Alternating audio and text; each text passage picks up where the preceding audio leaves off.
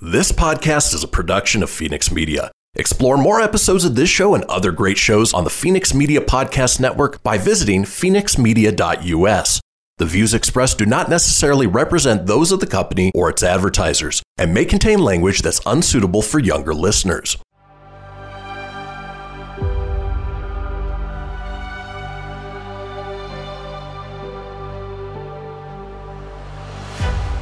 Thank you for tuning in to Silver Age Heroes Radio Theater.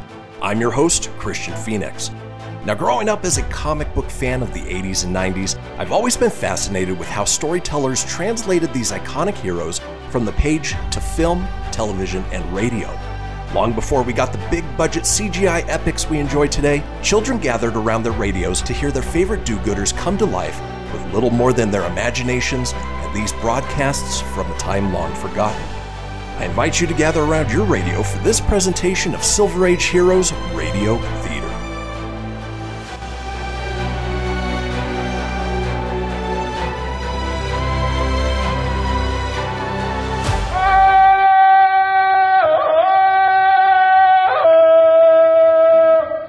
From the heart of the jungle comes a savage cry of victory. This is Tarzan, Lord of the Jungle.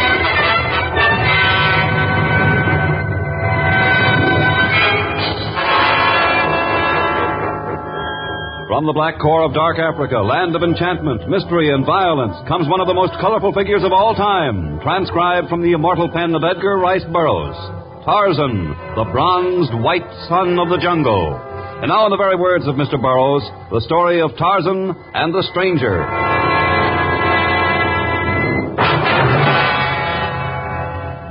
Perhaps only those who have visited a native African village during the long rainy season can picture the kraal of the Punya tribe. It had rained on and off for months. Great stagnant pools of water were everywhere. Moldy rubble was piled high behind each hut.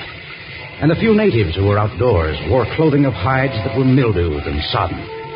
And yet, inside the hut where Tarzan towered above Torgo, the small native boy who was almost like a son to him, it was comparatively comfortable. A bright moto burned in the fireplace, and in the past few hours, Tarzan had managed to make the place reasonably clean. Now he may not smell like home. Well, thank heavens for that. How Mama Nagama could go away and leave your hut in this condition is more than I can understand. She leave in hurry when messenger come from Kayora tribe. Mama Nagama's sister's much sick. Well, if her sister keeps house like Mama Nagama, it's no wonder. Mama Nagama say wash dirt away, leave space for demons. Well, if that's the truth, we're going to leave a little room for the demons on your body, Torgo. We're finished house cleaning now, and you're next. Tarzan, what you do with the brush? I'm going to scrub the top two layers from you anyway. No, no, Tarzan, not bring demons on Torgo. I was teasing. There are no demons. And if there were, they'd not be attracted by cleanliness. There we go. no, scrub brush hurt. Oh, I'm almost finished. No. Uh, just stop squirming around. It won't hurt so much. No, Tarzan. Now I'll dry you off. Torgo feels funny. I'll try not to stay away so long next time. When you're with me, you, you wash regularly. Now then, you're nice and dry. Slip into your panther skin and we'll see how much good these can do. What's those? These represent two leopard skins, Torgo. I traded them at an army post near Elbow Day. This is a tube of toothpaste, and this is a toothbrush. What's they for? To clean your teeth. Teeth? Your men know. You put the toothpaste on the brush. Yeah, like this. And then. Uh, hey, Torgo, come back here. Not good. Paste it now. Torgo, not do it. Now, don't go inside. No, no, no. Oh. Oh, there he is, clambering up that tree like Manu the monkey. Torgo! You think I'm following you up that tree? You're very much mistaken. I brought these things back from Elbow Day just for you. Your actions make me very angry. I traded two leopard skins. Come quick, Tarzan. Come into jungle quick. Hurry. Nia, what's the matter? Nia just come from wood. By great rock. White man lie in pool water. Caught a wild boar. Gore him to death. Torgo was forgotten now as Tarzan sped through the jungle, swinging through space on strong trailing vines. The clearing by the great rock was far ahead, but he could see the fetid pool there and a sprawled figure at its edge. The man was alive, but he made no move to escape from the hideous king boar who was making experimental thrusts with its razor sharp tusks. Sure at last that its victim was helpless, the wild boar prepared for the kill. Its bewhiskered lower jaw dropped as it uttered a savage cry. The tusks aimed downward at the helpless man. The boar started its savage charge, but the fatal lunge was never completed, for a huge figure had landed on the boar's scaly back, and a sharp knife was piercing its thick, mud-caked hide.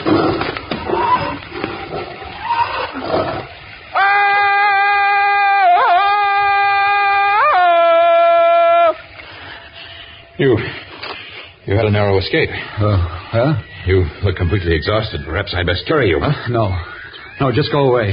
Go away and. and leave me here. To die in that foul pool of water? I. I can get up. I'll be all right. Your clothes are those of the city. It's clear you're unused to the dangers of the jungle. Oh, you're soaked through and through. Let me carry you to the Punya village, huh? No. No, I won't go to a native village. I shall not ask you why, nor shall I insist on taking you where you do not want to go.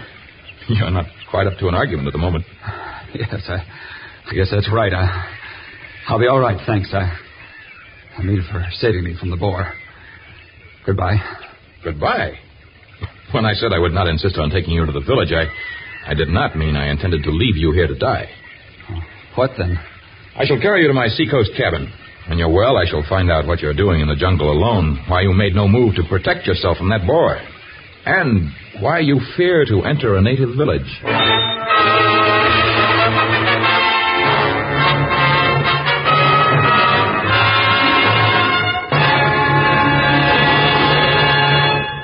A short message, and then we shall return to our exciting story of Tarzan.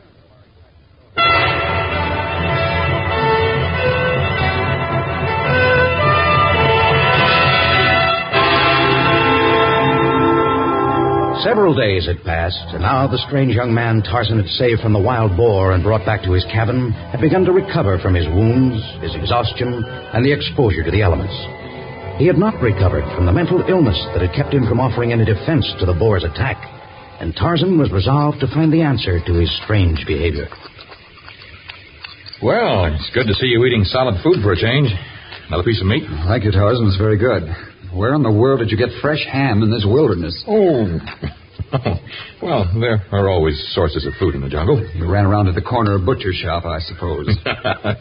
well, it's good to see that your sense of humor has returned. Ah, I guess I have to have a sense of humor in order to sit down to eat the wild boar that intended to eat me. that is what I've been eating, isn't it? yes, of course. You see, I, I kill only to save my life or another's, or for food. Had I not gone back for the boar's carcass, I would have had to take another animal's life to supply our table, and and lives are not meant to be wasted. I suppose that was directed at me. Yes, it was. I guess after all you've done for me, you deserve to know why I was apparently tossing my life away. I've been hoping you'd tell me.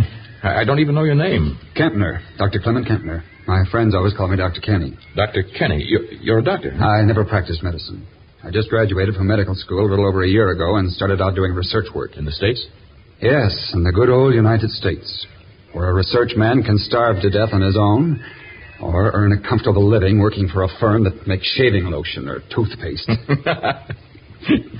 toothpaste. huh? Pardon me for laughing. It reminded me of a small friend of mine who's not fond of toothpaste or soap. It reminds me of a girl. A girl who thought that if I had to play around with test tubes, it should be for a cosmetic company or a pharmaceutical firm. Uh, there's good money in that. But your interest is in science, so you broke with the girl, huh? Came to Africa where I thought there was a real job to be done. I was sure Laura would follow me when she was convinced I was in earnest. And she didn't? At first, I gathered from her letters that she might come. It gave me the courage to plunge into my work. I spent months in squalid native villages tracing diseases, trying to find cures. Well, I'm through trying to do natives any good against their will. I was practically driven out of the last native village for trying to destroy a native witch doctor's cure for epilepsy. It was a foul mixture that would have killed a patient. Yes, I know, I know. Yet I cannot believe that it was the natives' actions alone that disillusioned you. You're right, it was Laura. The natives forced me to leave their village. I, I went back to Portobello. That's where I made my headquarters. There was a letter waiting there for me, Laura had decided not to brave Africa. Huh? and a life of poverty and hardships. I don't know what happened to me. I, I'd been at my desk when I opened the letter. I, I put it down, and then I walked out the door. I kept walking and thinking. The town isn't very large. Yes, I know. I've Pretty been to soon I was out of the city. It was raining, but I, I didn't even know it then. I just kept walking. I wasn't even aware of it when I passed from the outskirts of the city to the jungle. Night came and then morning, but I, I still kept on as, as though I were in a great fog that blotted out the past and, and the future. You walked from Portobello to where I found you? I guess I must have. The rain made everything slippery and soggy. I, I grew weaker. Finally, I fell in that pool where you found me. I had no reason to want to get up, even when the boar attacked me. But you are better now. You go back to Portobello and, and you'll begin your work again. I'll never enter another native village as long as I live. I'll never practice medicine again. And I won't even write to Laura. Well, that ties up all the loose ends. At least you're not a man who. Tarzan, open door. Let me in. Who's that? That's the native who found you when you were dying. Open door, quick. I'm opening the door. Come in, come in. Close the door before we're washed away by the rain. Tarzan, in great trouble. Nia ran all the way here. You run everywhere you go, and you're always filled with such excitement. I admit the last time you came running, Dr. Kenny here was in danger, but certainly two such emergencies aren't apt to occur within a There short is another emergency. Tarzan no Mama Nagama went to Ganzwa, Umba of Kayora tribe. Torgo's mother went to visit a sick sister, yes. Now come messenger from Kayora tribe. Half village sick. Black demons rule kraal. Umbu die. Some sort of an epidemic. Malaria or even cholera, perhaps. Mama Nagama's sister's dead. She was little more than a child. Mama Nagama guns Ganzwa too. She thinks she die soon. Send messenger. Tell Tarzan bring Torgo village Kayora people so Mama Nagama see Torgo before she go land of spirit. You can't take a child into a village suffering from an epidemic. What should we do, Doctor? Uh, Where is this native village? About two days' travel from Portobello, north of there. A day's travel from here? Maybe even less by the upper level. And of course, Torgo cannot travel as quickly as I can. I said you're not taking a child into an infection zone. Let him remain where he is. All right, Doctor? Nia, Yes, doctor. keep the messenger away from the others. Wash everything he's touched. Do you understand? Up to you. Tarzan, gather your things together. We're leaving for the Kayora village at once. But I thought you would never again practice medicine. Or enter a native village. In times of an epidemic, a doctor has no will of his own. Now, let's not spend time talking about me. We have things to do. All through the night, Tarzan and Dr. Kenny sped through the torrential rains of the jungle. At times, they trudged wearily through the heavy rain soaked grass. At times, Tarzan half carried the doctor along the upper level of jungle growth. But never for a moment did they stop to rest. Perhaps the threat of an epidemic was groundless, but if the fear was based in reality, measures to isolate those infected must be taken at once. At last, the village was reached. Tarzan and Dr. Kenny had heard no drums, but their coming had been announced in some strange way, known only to those of the jungle. The natives of Kayora crowded about as the two men passed within the boma of the kraal.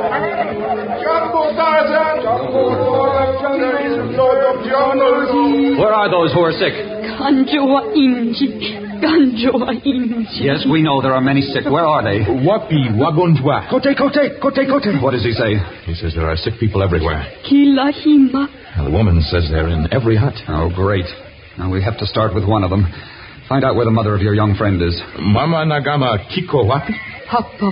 Oh, she's in this first hut. I'll go in and examine her. Try to keep the rest of them outside. It's tough enough trying to make an examination in one of these filthy hovels without having every native in the village crowd in. Well, I'll keep them out. I have no instruments, but I may be able to get some idea. How long since this sickness started? Last full moon was no sickness. The sister of Mama Nagama was the first to fall ill? Not first. First was young man work home of big water. A native who works at the port? Nedio work Portobello. He's sick, so come home. Die soon. He might have brought a disease from there, spread the infection here. Not know. Please, please don't grab at my arms. I'll see everyone who is sick before I leave. Please, I must speak to Tarzan. Well, what is it? Have you examined Mama Nagama, Dr. Kenny? Yes, and I gave a cursory examination to two or three others. It's even worse than we guessed. Worse. What's wrong with Mama Nagama and the others? The disease is known by many names Black Pestilence, Black Death, Bubonic Plague. And unless we can work some miracle, it can spread over the entire continent.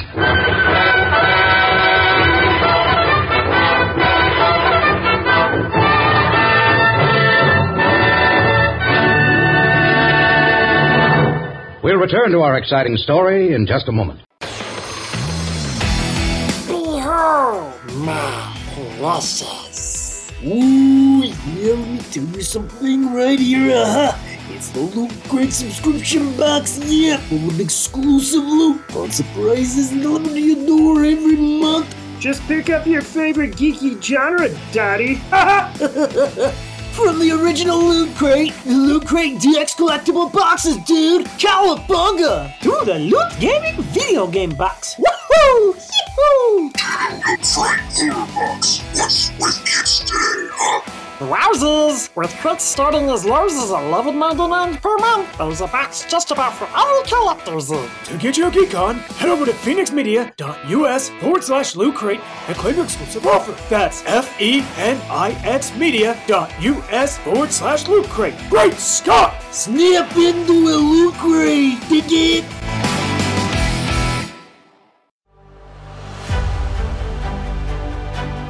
You're tuning in to Silver Age Heroes Radio Theater presented by Fenix Media.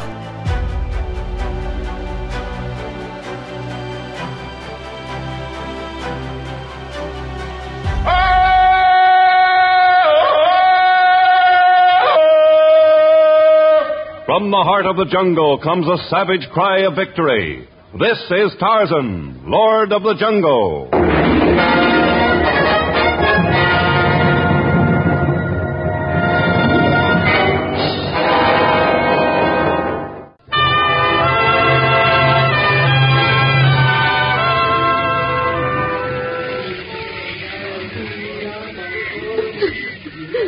Those who are sick have promised to remain in the north part of the village, Dr. Kenny. Well, isolating those we know have the disease may help some. What's the next step?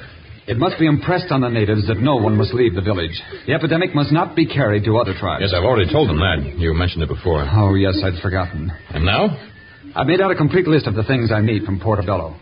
But of course, if they're experiencing the plague there, they may not be willing to part with the anti-plague vaccine and the other supplies that we need. Is there. Is there any place else I could go? No. Unless we can get it there, we're sunk. There won't be time for you to travel further. Well, if time's important, I'd better leave now, huh? Of course, I'm probably sticking my chin out again. Even if you get the vaccine, there's no guarantee the natives will let me inoculate them. Well, I have some influence with them, and if I tell them that this vaccine is the only known cure. That's just it. You can't tell them anything of the sort. It isn't a cure. It's a preventative for those who haven't already contracted the disease. And those who have? In some cases, we may be able to save them if we're lucky. It's always a long gamble. Of course, none of the medication will do any good if the village isn't cleaned up. You mean the rats? Uh, they're usually responsible for its introduction. And heaven knows there are plenty of them here. The disease is actually spread by their ectoparasites. Ectoparasites? Fleas. If we're to get rid of the rats and the fleas, I'll have to have the cooperation of every able bodied man, woman, and child in the village. I can direct their war against the pestilence, but I can't defeat the Black Death single handed. You shall have help. I promise you. I'll get every member of the tribe to follow your orders. And I will travel to Portobello and, and return as fast as my legs will carry me.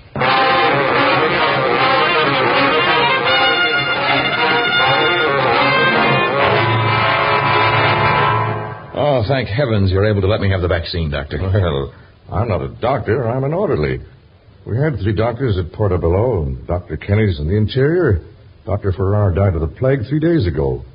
And Dr. Kurtz is down on the waterfront working himself to death now. I see. Well, I've got to get back to the Kayora village. Will you have the package ready soon? Well, they're getting the supplies together for you as fast as they can. You know, we're pretty short-handed. Those the plague hasn't taken are busy fighting. Yes, yes, I can imagine. They're burning the grain elevators and the wharves today. If we can just get the upper hand on the rats... Well, could I help get the supplies ready? Well, you'd only be in the way. Just relax for a second or two. Oh, uh, by the way, as long as you have to wait, well, you might take a minute to talk to that girl out in the hall. Girl? I thought you might have noticed her on your way in. She's a good-looking girl. I'm afraid I have little time today, even for good-looking girls. Oh, you don't understand. You see, she's been sitting out there in the hall for three days. Came to see Dr. Kenny. I told her he wasn't here. But she just keeps sitting there. Well, if she wouldn't take your word for it. Well, you could tell her you just left him or something. That he's all tied up there in that native village. Why a nice girl wants to leave a place like the States to come to this crazy country is more than I can figure out. From the States? Hey, miss. Yes? Come in here a minute, will you? Yes, of course. Hey, there's a fellow here just left Doc Kenny in the interior. Oh, if you wanted to send some sort of a message. Oh, yes, I do, I do. You've just left Dr. Kenny. Yes, he's in a small native village about three days' march from here. He's fighting the plague. And he's doing the work he's always wanted to do. How how is he? He was fine when I left him, Laura. You know my name. Yes, Dr. Kenny spoke often of you. But I'm surprised to find you in Africa. I suppose he told you I wasn't coming here. I've been afraid of Africa. I thought that if I wrote that I wouldn't come here, he'd return home. He didn't answer my letter. He was terribly hurt and disillusioned by your letter.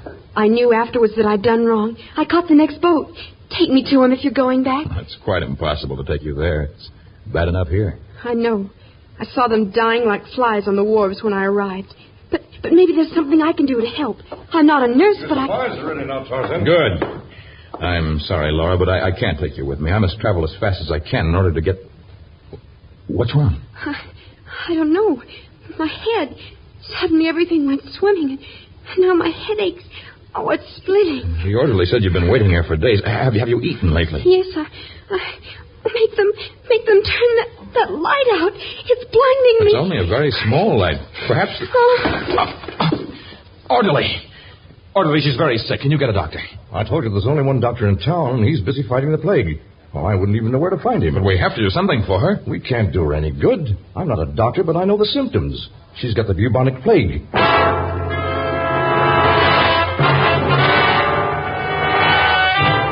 Tarzan sped through the jungle as fast as his powerful legs would carry him. Now his thoughts were divided between concern for the natives and worry over the girl who had crossed half the world to be with Dr. Kenny. He was hardly aware of the sudden change of weather that is characteristic of the equatorial countries. The rain had stopped and the sun shone bright and hot. He was aware at once, however, of the change that had taken place in the village of the Kayora as he passed within the boma. It had been scrubbed as clean as a Dutch town, and the natives stood in a long line before a whitewashed shack.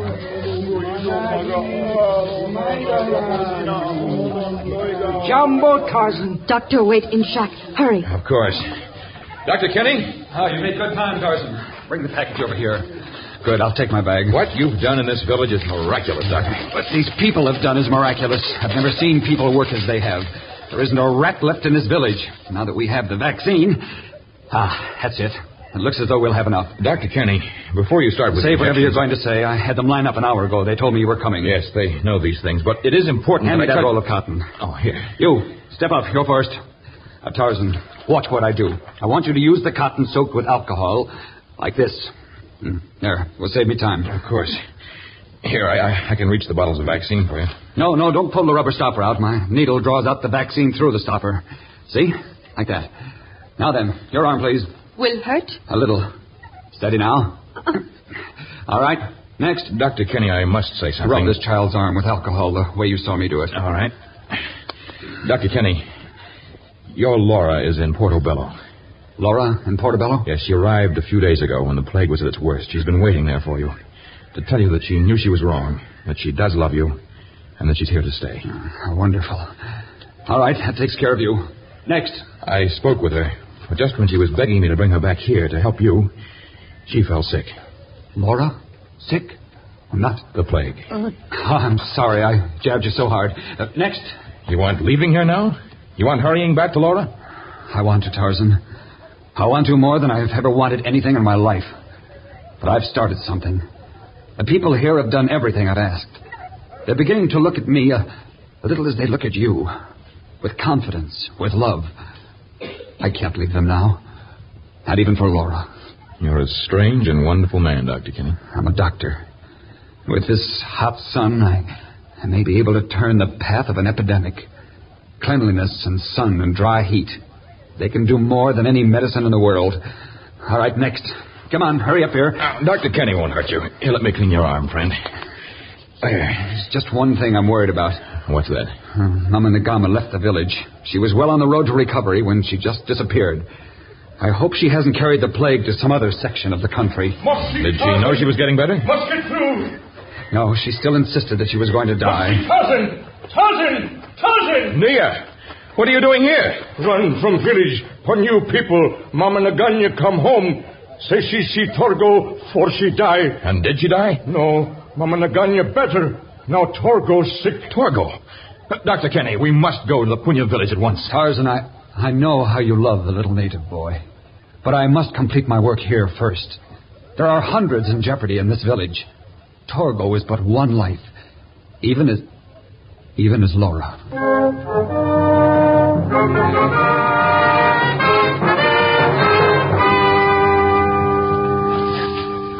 How much further to the Punya village, Nia? Uh, reach soon. You drive plague from Punya village. I hope I'm as lucky there as I was in the Kayora village.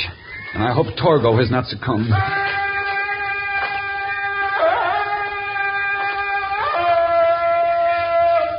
What's that? It's Tarzan Cry. He let us know he come to meet us. Ah, maybe that means Torgo is worse. He's come to tell us. Oh, it's good to see you. It's good to see you, Tarzan. How is How is Laura? Did you get? Oh, Laura is well on the way to recovery, and the plague has been arrested in Portobello. And it never existed in the Punya village. Apparently, Mama Nagama was better by the time she arrived home. But Torgo's illness. Ah, I left him when I went to save you from the wild boar. He thought my failure to return meant that I was angry with him. He got sick when he attempted to put himself back in my good graces by eating half a tube of toothpaste.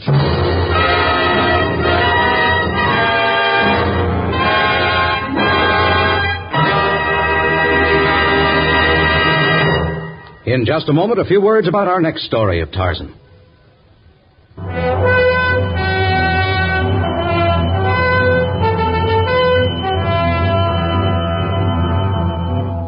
Even today, the custom still exists. The barbaric practice still holds sway. For in many sections of Africa, a girl child is considered worthless, good only for the marriage price she can bring when she has reached the age of nine or ten. In our next story, Tarzan attempts to halt the marriage purchase of a blue eyed child and brings down upon his head Arab vengeance. Tarzan, the transcribed creation of the famous Edgar Rice Burroughs, is produced by Walter White Jr., prepared for radio by Bud Lesser, with original music by Albert Glasser. This is a Commodore production.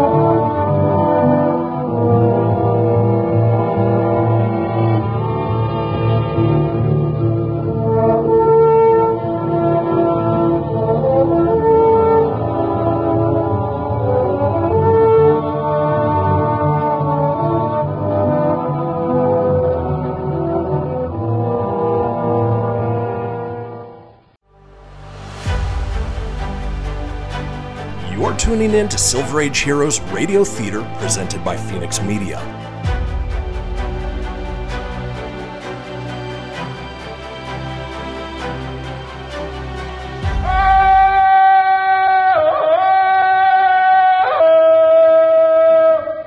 From the heart of the jungle comes a savage cry of victory. This is Tarzan, Lord of the Jungle.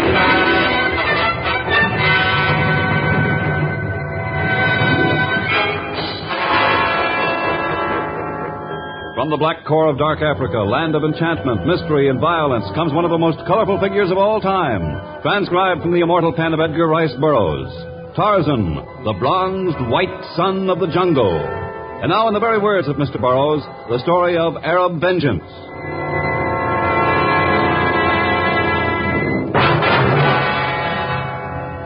Although the Boers, who are of Dutch ancestry, have done much to develop Africa, the flag of Holland has never flown over any large segment of the dark continent. Today, Africa is divided into many states, ruled by the British, the French, the Belgians, the Spanish, the Egyptians. And only in the tiny province of Grootendal does a Dutch magistrate sit in judgment of the people.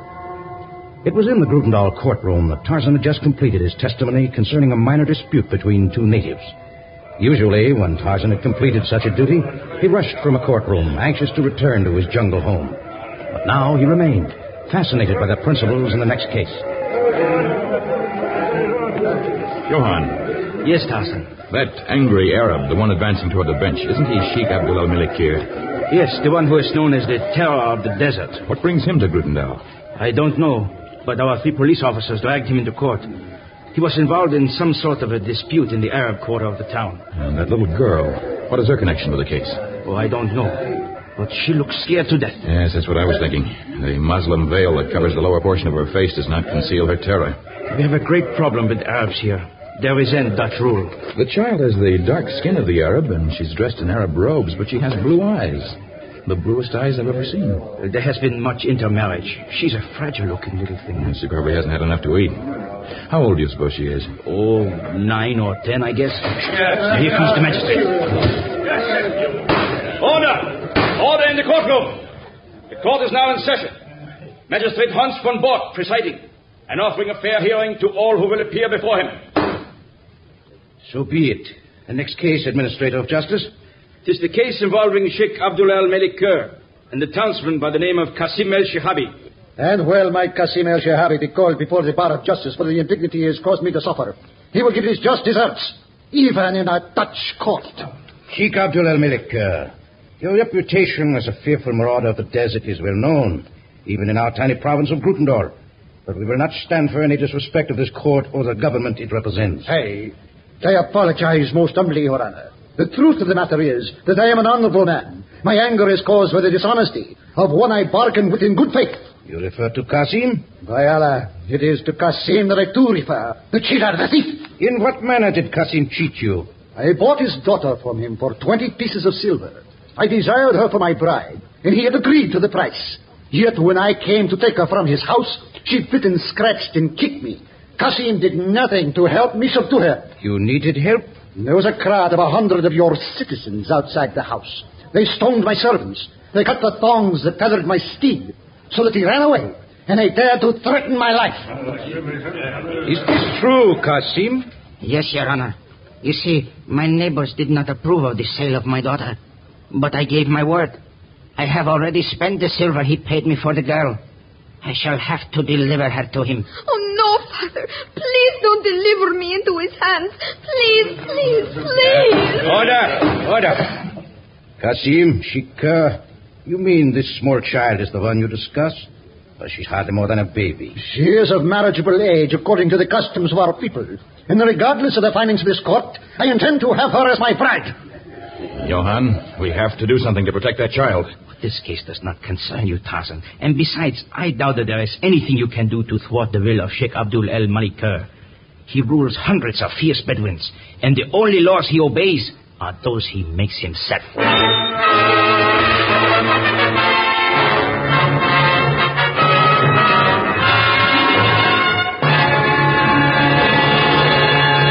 We shall return to our story in just a moment.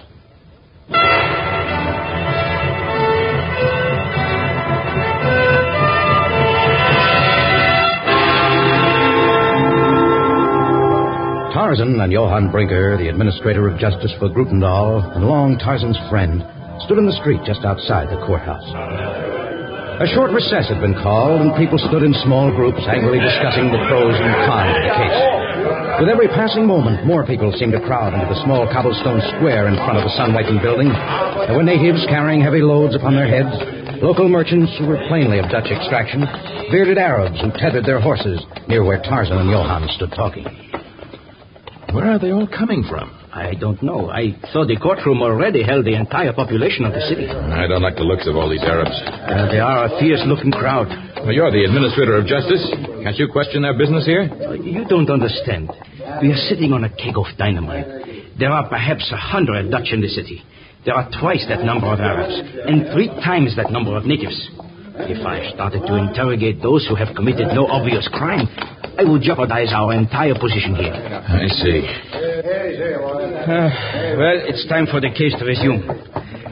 Tarzan, I'd advise you to return to the jungle. Believe me, I mean no disrespect when I tell you that this case of the Barter child does not concern you. Anything that disturbs my heart and my mind concerns me. I shall return to the courtroom with you.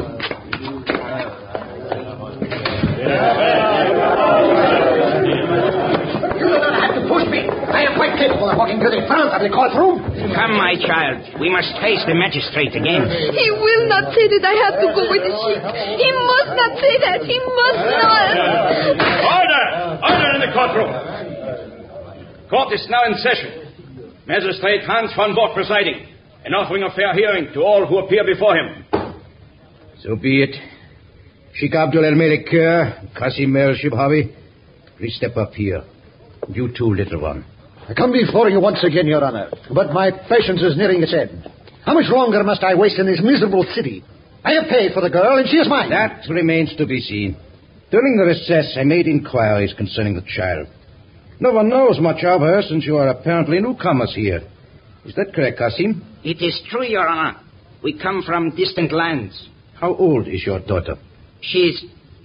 She's 16. Sixteen? She looks hardly half that age. My dear, answer me truthfully. How old are you? One.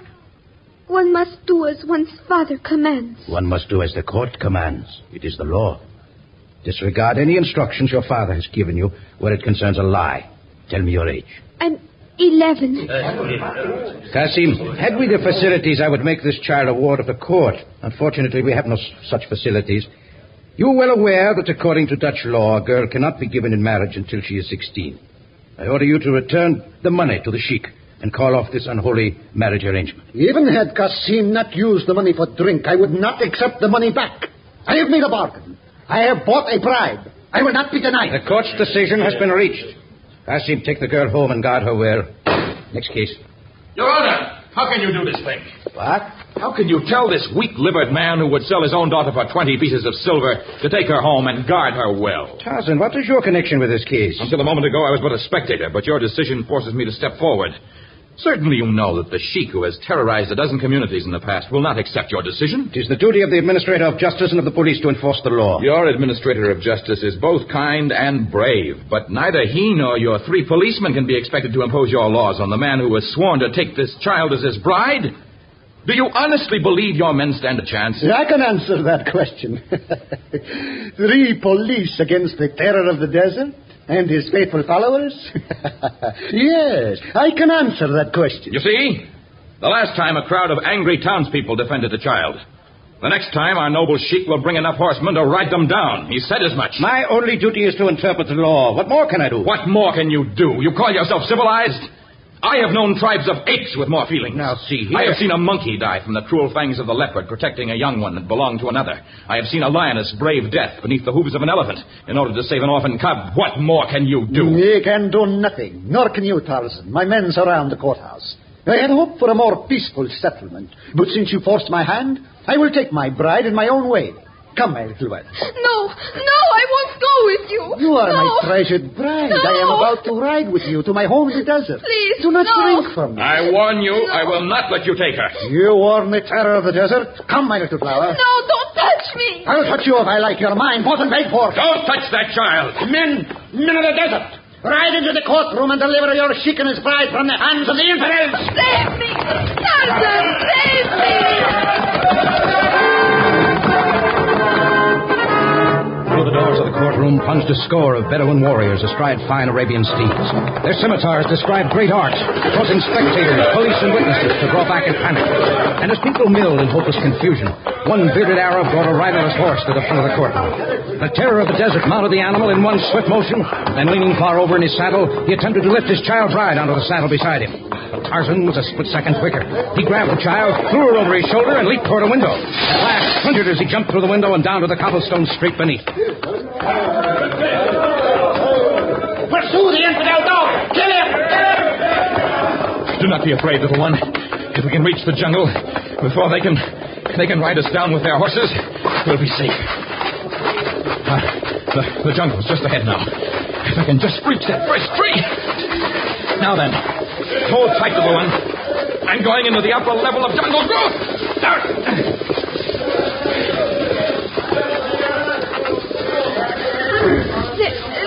Horses have come to a halt.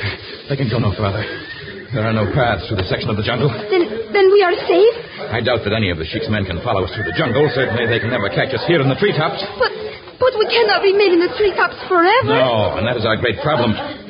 For Sheikh Abdullah Malik will not rest until he has reclaimed his property. You won't let him take me. He commands hundreds, and I am but one. But I will give my life, if need be, to keep you from him. What is your name, small one? I am called Aladina. Aladina. That is a curious name. It is from the name Aladdin, he who possessed the magic lamp. It is too bad you have no magic lamp. If I had one, I would summon a genie and command that he protect us, so that I could remain forever with you, Tarzan. If we can outwit the Sheik, perhaps you can remain with me. I should like a small daughter. Alas, I know in my heart of hearts that I am doomed. That no matter how fast we run or how far, the cruel sheik will catch me. It is in the stars.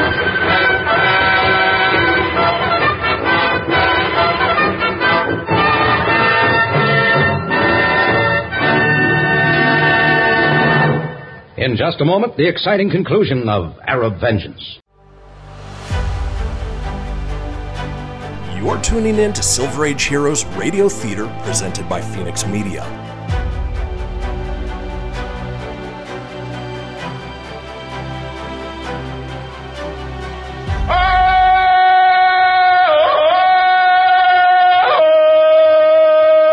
From the heart of the jungle comes a savage cry of victory. This is Tarzan, Lord of the Jungle.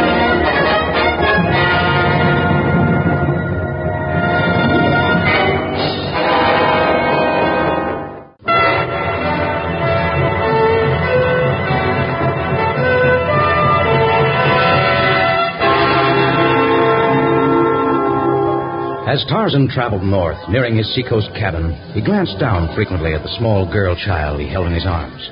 At times, she dozed gently as he carried her through the middle level of jungle growth, and then again she awakened to stare up at him with incredibly blue and trusting eyes. Perhaps he could keep her as his daughter. Perhaps he could permanently erase the terror he'd once seen in those eyes. He traveled more slowly than usual, lest he jar her. He took wide detours to avoid animals that might frighten her. And so it was that for once Tarzan did not outdistance his enemies. Sheikh Abdul El Malik Kerr and his band of fierce Bedouins were not far behind. Ah, you're awake again, Aladina. I I had a nightmare. Instead of nestling within your arms, I was being held by by him. It was horrible. Oh, no, no, no. Let's let's not think of him at all. But I did think of him. And the thought caused my heart to hesitate and grow weak. Why are you stopping? because I, I suspect the real reason for your weakness stems not from your heart, but your stomach. When did you eat last? I, I am not sure. It was before the court convened. Oh, but that's more than 24 hours ago. Ah. Where are you going? I see a small animal up on the ground. We shall both need food. You you aren't going to kill it. I dislike killing animals, but it's the law of nature. Hold the trunk of the tree tightly, Aladina. I shall return in a few moments. Please, Tarzan, do not kill this small animal. Cannot bear to see another give his life for me. No, no, don't! Oh!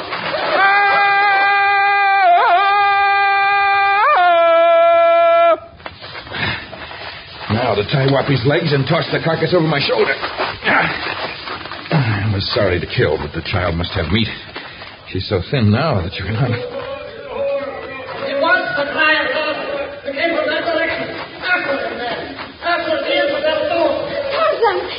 sheik and his men. They heard your cry. I should not have sounded my victory cry. It came to my throat without thought. Come, Aladina. We must fly like the wind. Where can we go that they will not follow? My cabin is just ahead. If we can reach it before we're overtaken, we shall be safe. But Tarzan's devious path had placed him further from the cabin than the men of the sheik. Seeming to sense his goal, they entered the small clearing that surrounded the cabin. They were a scant hundred yards from its door as Tarzan, hampered by the weight of the animal and the child, leaped from the trees and ran for the cabin's protection. The Arabs were on his heels, their arms reaching out for him, their cruel scimitars ready to wreak death. And with each step, they grew closer. But from some hidden source, new power flowed into Tarzan's limbs. He made one final desperate spurt and reached the cabin seconds before the enemy. Aladina, quick, help me by the window. You get one over there. Climb up on the disc. I can do it. I'll help. There. Now for this one. Shall we tie things up to the door? No, no, the timber will hold. Open the door. I seek Abdul Malik command you. Your commands do not impress me. The door will not yield to your fists, nor shall I yield to your words. You cannot remain within the cabin forever, Tarzan. And when you and my treasured bride emerge, we shall be waiting.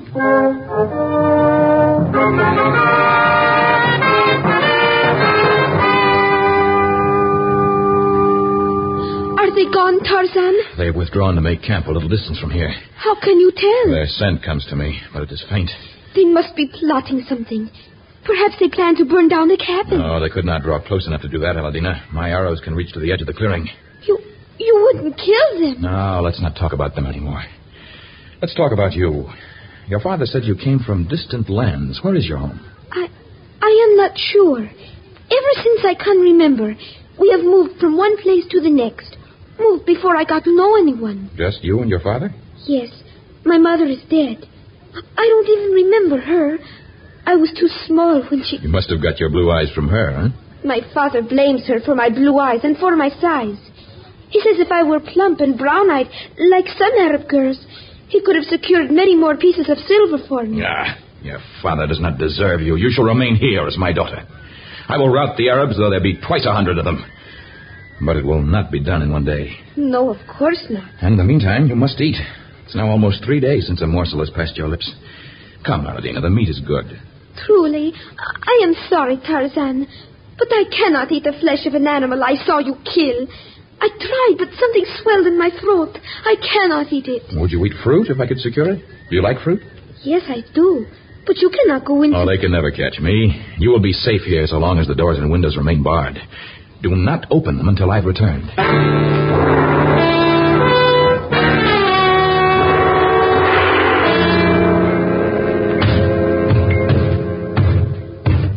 Tarzan? Is it Tarzan? I will open the door for no one else. Yes. Yes, Tarzan. You. You don't sound like Tarzan. I am injured. I- injured? Yes, clawed by a great beast. Unless you open the door at once, I shall bleed to death. Hurry, the door. It is you! So you no good to struggle. There. Now I have you. What's well? Abu Kazim, quick! No! No, you mustn't take me away! Your plan went to perfection, Gracie. No. Truly, your brains are those of a wizard. There is no time for talk. Abu, come on. Tie the child. We will take her to El Basra, where fleet camels are raised. Oh, please, Shikabdul. I will work to repay the marriage price. If only... Keep quiet. Oh, Then oh. we must be wary. If Tarzan attempts to follow us, he must be killed. Oh, no. Death to the Death to the infidel Tatar! In the jungle, he is fearful. But once we have reached the desert, neither he nor any man can bring fear to Sheikh Abdul el Melekar. The bride I have paid for is now mine.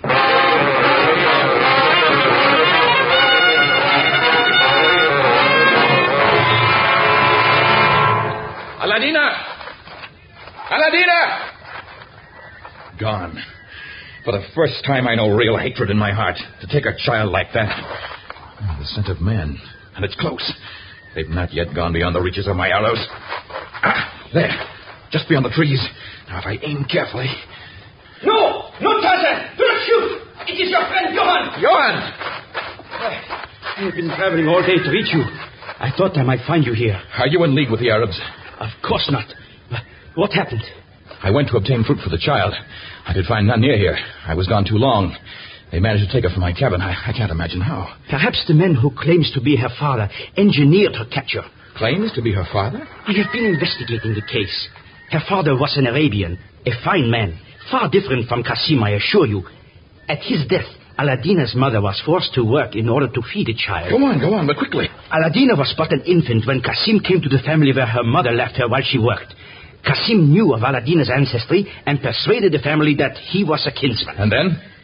Then permitted him to take the child, supposedly for an hour's airing. He never brought her back. Her mother, whom I have just left in Rutendal, has pursued them for years. So that is why they moved often. Yes, always a step ahead of the distraught mother. She hasn't seen Aladina since she was a baby. The Sheik and his men will reach the desert by tonight, and I suppose now Aladina's mother will never see her. No, she will see her. But I may need help, Johan. The Royal Dutch Legion masses in Grootendal now. They are at our disposal. Oh, they can guard her when we deliver Aladina there, but for now there's no time to return there. It must be you and me against the followers of the Sheik.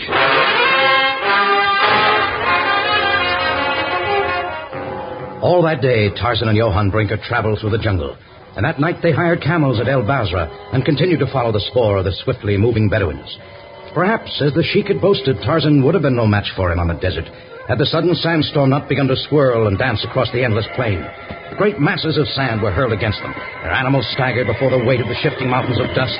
The wind and the sharp sand particles whipped Tarzan and Johann's faces and stung their eyes. But still they kept on, heads lowered, jaws set in grim determination. Tarzan, I know how determined you are. But certainly no one can keep going in this storm. We'll keep going. But even Arabs make camp in such a wind. That's what I'm counting on.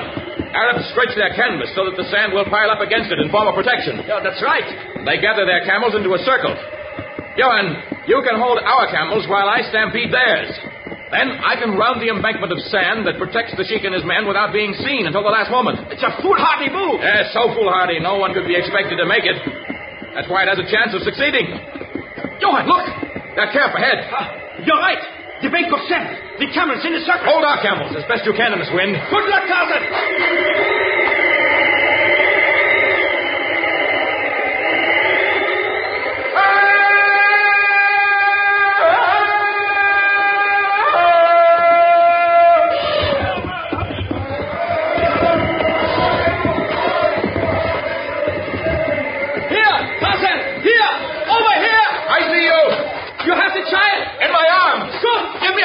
wagon, Mom! Yeah. Oh, ah, ah. Now we shall head for Grootendal and for Aladina's future.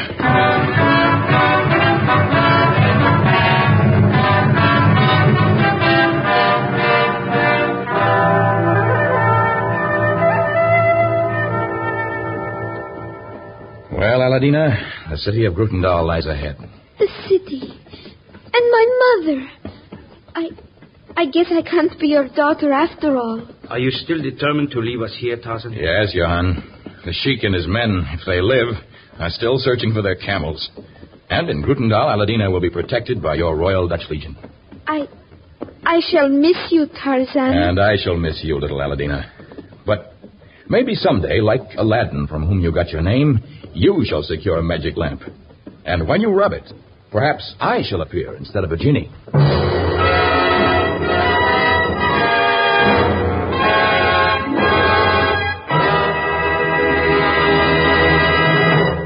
We shall return with a few words about our next exciting story of Tarzan.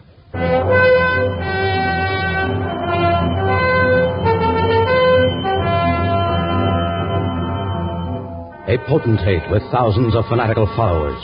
A son trained to rule with the same relentless will as his father. Experts skilled in the art of torture. A snarling pack of panthers trained by man to hunt for man. These are the elements that go to make up Tarzan in captivity. Our next thrilling story of the Lord of the Jungle.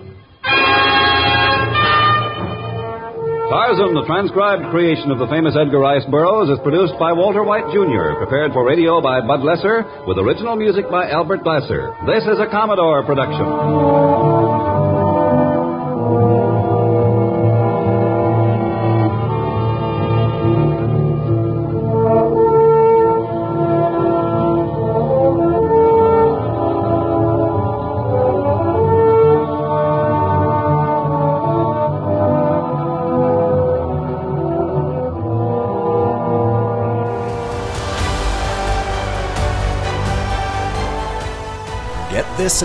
Previous episodes of Silver Age Heroes Radio Theater wherever you get podcasts or by visiting fenixmedia.us forward slash Silver Age Heroes. Join us again, same bat time, same bat station, for another presentation of Silver Age Heroes Radio Theater. Excelsior!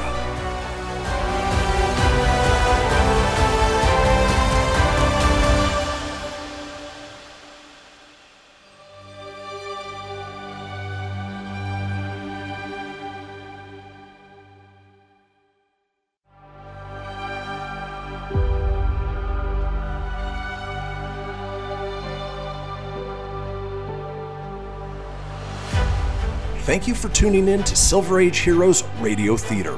I'm your host, Christian Phoenix. Now, growing up as a comic book fan of the 80s and 90s, I've always been fascinated with how storytellers translated these iconic heroes from the page to film, television, and radio.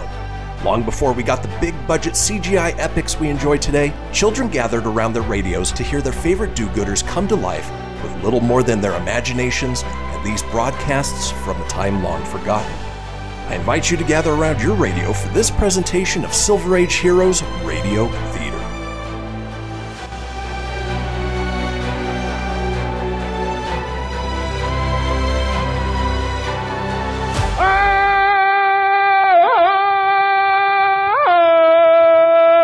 From the heart of the jungle comes a savage cry of victory. This is Tarzan, Lord of the Jungle.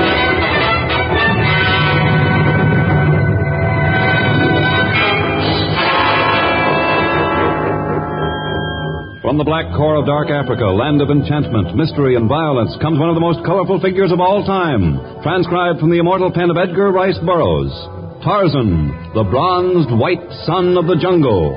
And now, in the very words of Mr. Burroughs, the story of Tarzan in captivity.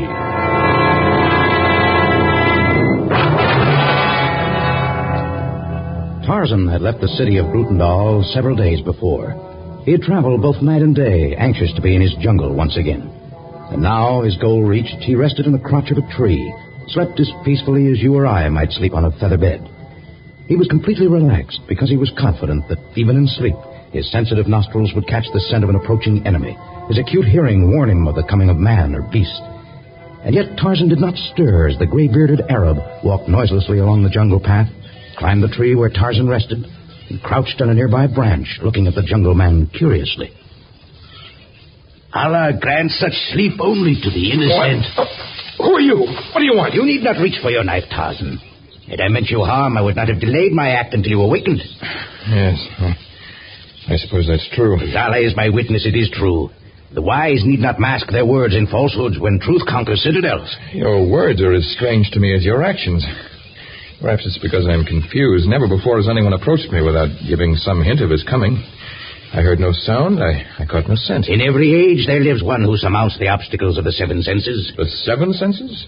You speak in the most fantastic riddles. But all riddles have answers if we know where to find them. The answers to those now uppermost in your mind lie with me. You heard me not because I made no sound. You failed to catch my scent because I did not imbue the air with one. Who are you? I am the Grand Wazir of the Caliph of Karadan.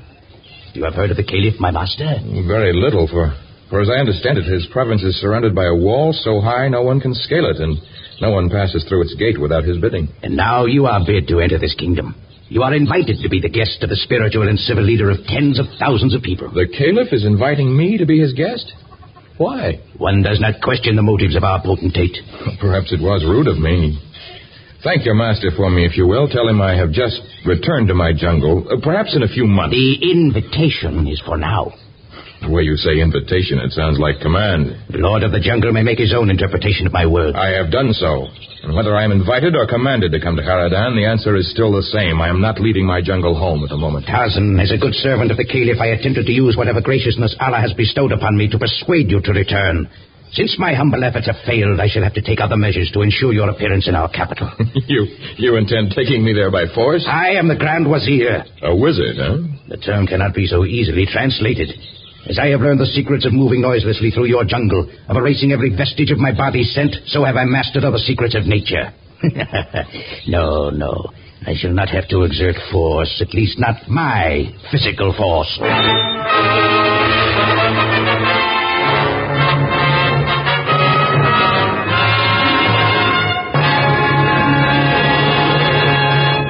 In just a moment, we shall return to our story of Tarzan in captivity.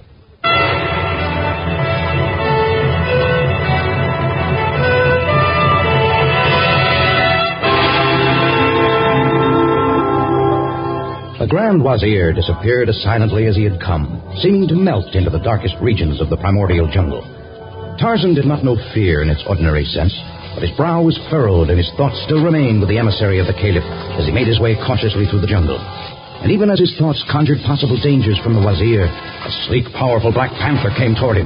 But as it sprang, Tarzan turned, twisted from its path, pulled his great hunting knife from its sheath. The beast was a clawing, spitting fury of destruction as it lunged at Tarzan's throat. But Tarzan moved a split second before the cruel fangs could find their mark, and with one great stroke, his knife plunged deep into the flesh beneath the shiny black fur. Ah!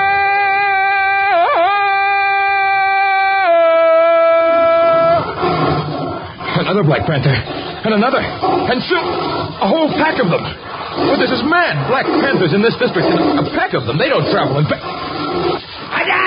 Aja! The Grand Wazir. Ah, it's well that I am here, and that these Black Panthers do my bidding. Another moment and you would have gone to your maker. That is true. Until you spoke, they were snarling messengers of death, but now they stand like household pets. And yet, with another word, I can have them rend you limb from limb. Now do you return with me to Karadan? I. I seem to have no choice. Take me to your caliph.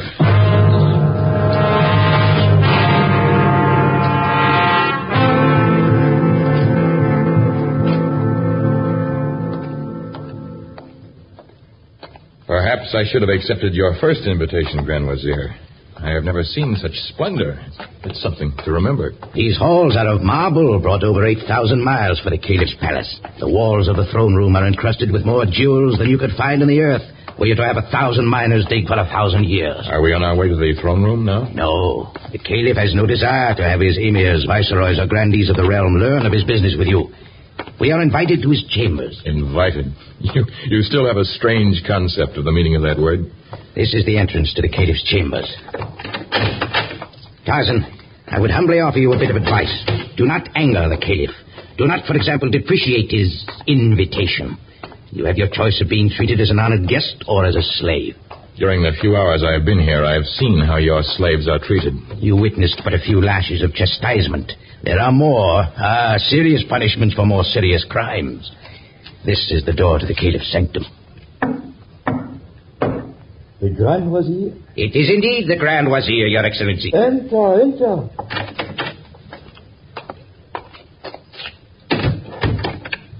Favored son of Allah, I bring before you the mighty monarch of the jungle. He comes into your presence. Now, now, we have no need for such ceremony between friends. Welcome, Tarzan. I am extraordinarily happy that you have consented to come to Karadan. I am happy to be here. I desire to learn more of the people who can train Sheeta the panther to do their bidding. Oh, uh, you uh, refer to the extraordinary pets of the Grand Wazir? They are dangerous animals, despite his training. I do not like having them about. Their presence in the courtyard surrounding the palace is most useful.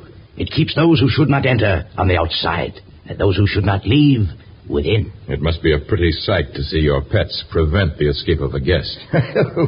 Uh, the Wazir is filled with an extraordinary sense of the dramatic. The panthers are kept caged, except at night. During the day, there is no need for them. Not with an entire company of fierce Senegalese, whose chief delight is in the use of their bayonets. You may save yourself the trouble of going into further particulars about your means of protection. I, uh, I'm quite confident no one could gain access to the palace without consent or leave without permission. Tarzan, we have had quite enough of this discussion. It is my desire to make you so extraordinarily happy here that you will have no desire to leave. My greatest joy will be to heap riches upon you, to shower you with the treasures of my realm. If you do the bidding of His Excellency. Really, my faithful courtier, I'm afraid I cannot conduct a normal conversation with Tarzan in your presence. Your Excellency wishes me to leave? No. I shall discuss my business with Tarzan later. I am now extraordinarily tired, and surely Tarzan must be weary from his long trip. With your Excellency's permission, I would discuss this business for which I have been brought here now. I realize your impatience, Tarzan, but I desire to delay our conversation until another can be present. I know you will take my word that that is best. All right, we shall wait then. Thank you. Tarzan, I am sure that our hearts are attuned. Allah has sent you to me as a brother. He has provided me with a man to whom I can bare my soul. You will be the instrument through which I can accomplish my great purpose. Mihil Maktub. It is written thus. Nihil Maktub. It is written thus. Strange, enigmatic words that meant everything and nothing. What business was there to be transacted between Tarzan and the Caliph of Karadan? How was Tarzan to serve as the instrument through which the Caliph was to accomplish some great purpose? The questions crowded Tarzan's mind as the Grand Wazir guided him through the endless corridors of the extravagant palace, by a hundred gold-encrusted doors, past a score of watchful sentries, through an exquisite inner garden, and to the gates of a special wing of the palace, a section of the ornate structure even more luxurious than the rest, if such a thing were possible.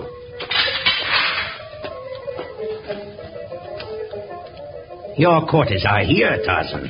The slaves will do everything possible to make you comfortable. At least my legs will not become cramped in these quarters. I think this wing must be as large as the village of the Punyas. Uh, all of this is for my use? Oh, no. There are other guests in this wing. You see, our diplomatic visitors are quartered in the Jade Wing. Those we invite here for matters of trade relations are housed in the Pearl Wing. This section is kept for our permanent guests. Permanent? I shall leave you here. The slaves have been instructed to do your bidding. The caliph will let you know when he desires to communicate with you. But how will I know where to find. I shall be happy to lead you to your chambers. What? This great hall leads to the sleeping rooms of those of us who reside here, and also to the drawing rooms and libraries, and other facilities the caliph provides for us. I see. Then you are a guest also? Yes. I am Maida. You thought me a slave girl. Well, your clothes. I have long since adopted the clothing of the harem. They are more comfortable, and they seem to blend more naturally with the surroundings. I have been a guest here for almost 20 years. For 20 years?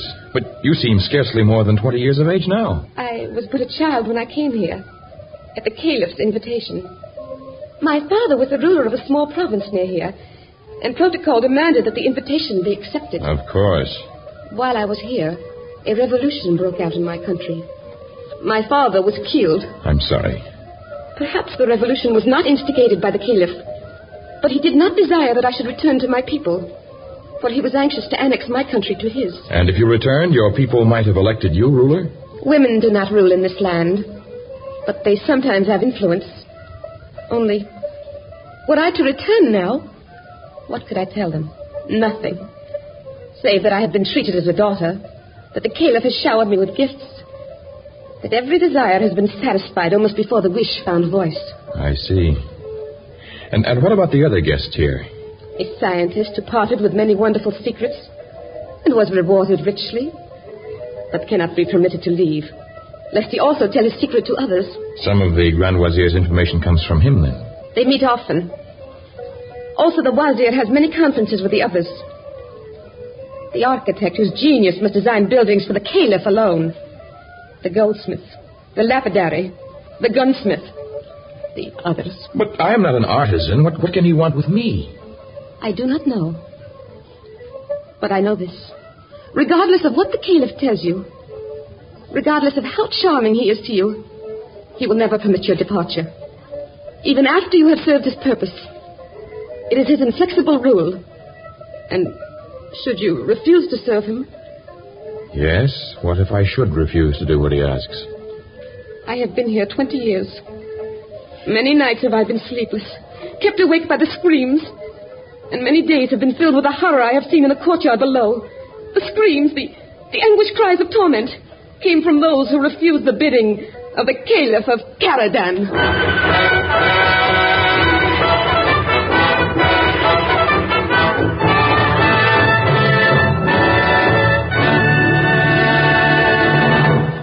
In just a moment, we shall learn of the Caliph's plans for Tarzan. Behold, my precious. Ooh, yeah, let me tell you something right here, uh-huh. It's the Loot Crate subscription box, yeah, full of exclusive loot, fun surprises delivered to your door every month. Just pick up your favorite geeky genre, Daddy. From the original Loot Crate, the Loot Crate DX collectible boxes, dude! Cowabunga! To the Loot Gaming video game box. Woohoo! Yee-hoo! Wowzers! With crits starting as low as $11.99 per month, those are box just about for all collectors. To get your geek on, head over to fenixmedia.us forward slash loot crate and claim your exclusive offer. That's F-E-N-I-X media.us forward slash loot crate. Great Scott! Snap into a Loot Crate, dig it?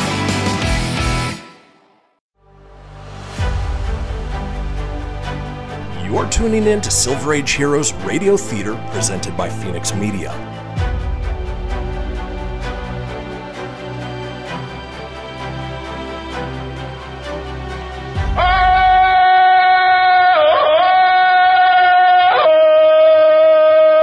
From the heart of the jungle comes a savage cry of victory. This is Tarzan, Lord of the Jungle.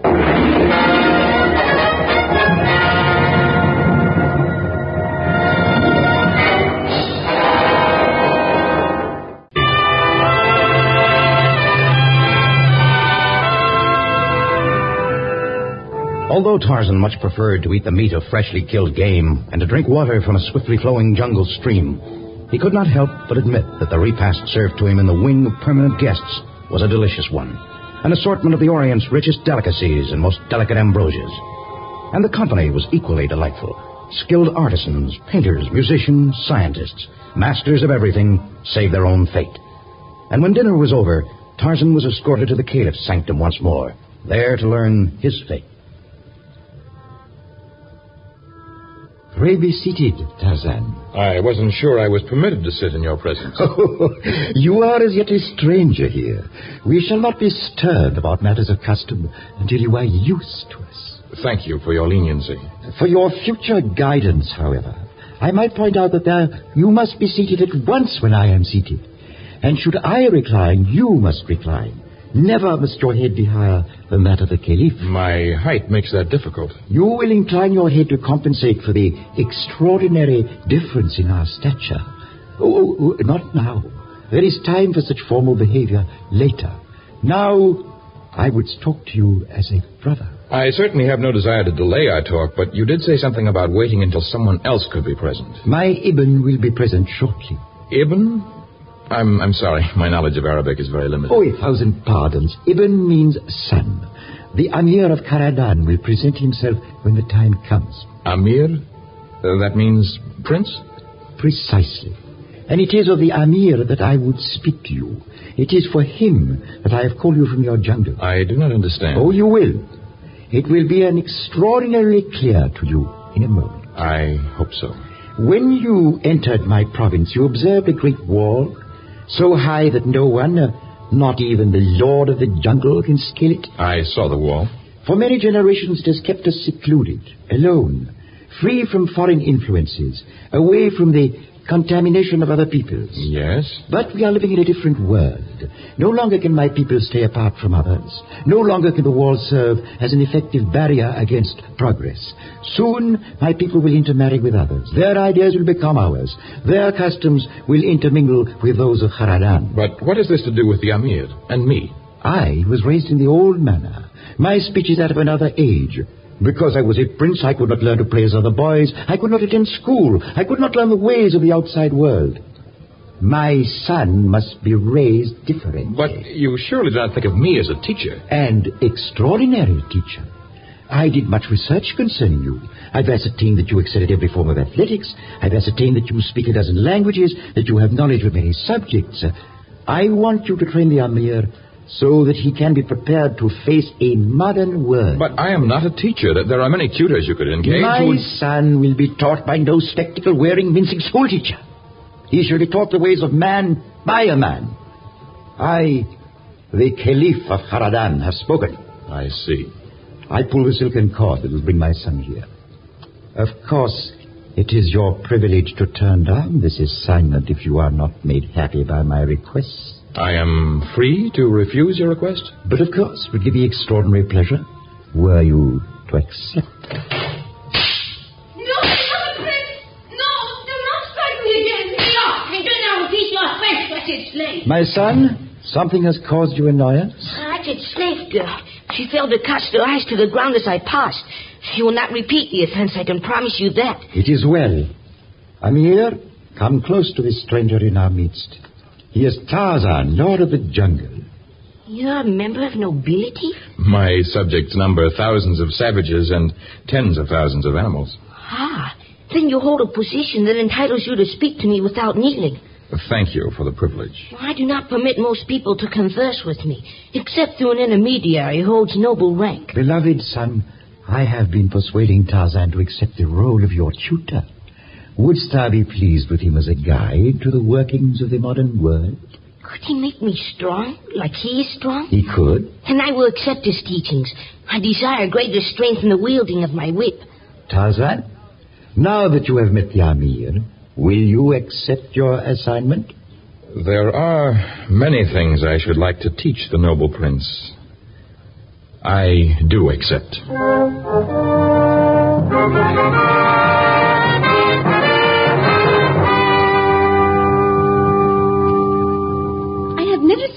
Change in anyone in my life, Tarzan. What have you done to the prince? I have attempted to teach him humility, sympathy, and understanding of a few new values. And he looks so different. Why, during the few months you have been here, he must have grown inches. Uh, More important than that, I've tried to instill in him the idea that the stronger one is, the more restraint one must show in the display of strength. It is a lesson his father might well learn. It's too late to teach the caliph, I'm afraid, but perhaps the lessons may help his son to exist in a modern world. What is the modern world like, Tarzan? What kind of clothing do women wear?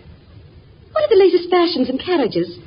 And is it true that now people can speak to one another at some distance by means of some invention? But surely the scientists here have told you of the outer world. One finds it hard to believe stories that might as well be fairy tales told to children. Mida, I have about completed my mission here, and when it is complete, I shall be a, a permanent guest who proves most impermanent. If I can, I shall free you also.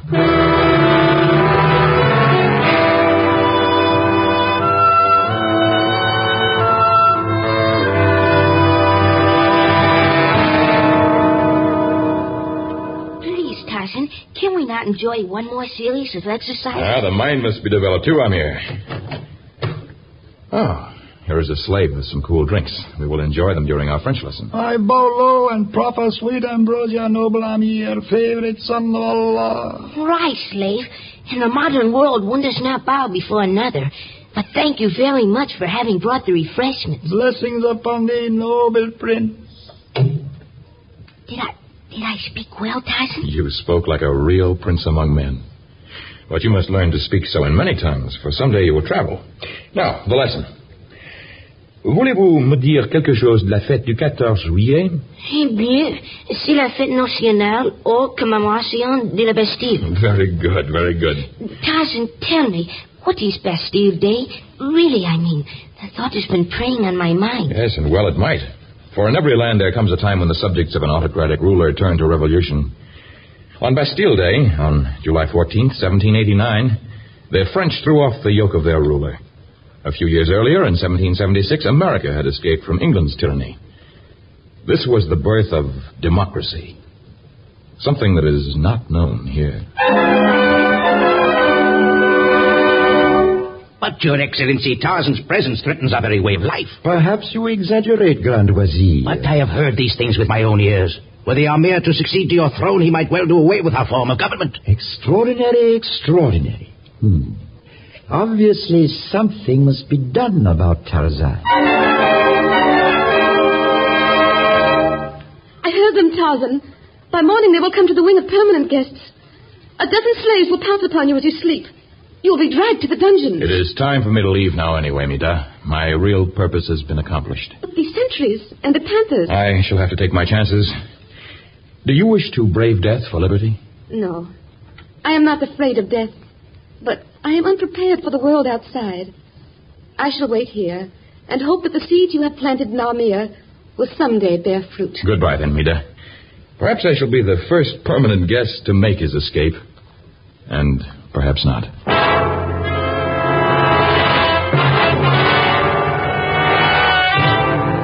Tarzan moved softly along the marble corridors. He slid quietly through the many gold encrusted doors. He leaped across the moat surrounding the palace and managed miraculously to avoid both the sentries and the panthers. But the great obstacle was yet to be overcome the high wall that surrounded the city. Mile after mile, Tarzan searched for some spot that might be scaled, but he could find none. And then, suddenly, almost directly at his side, a section of the wall swung open.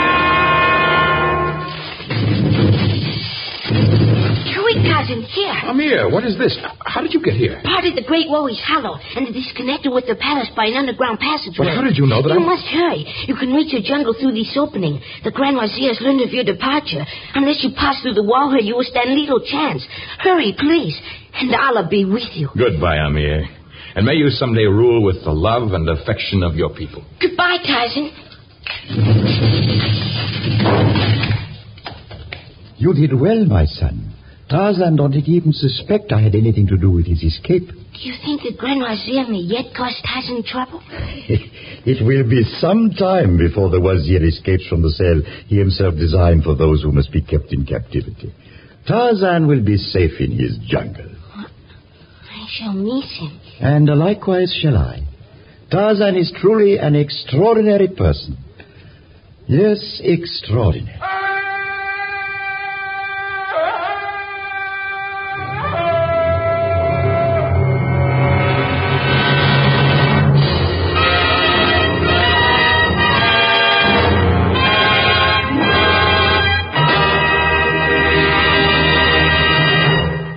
We shall return in just a moment with a word about the next exciting story of Tarzan.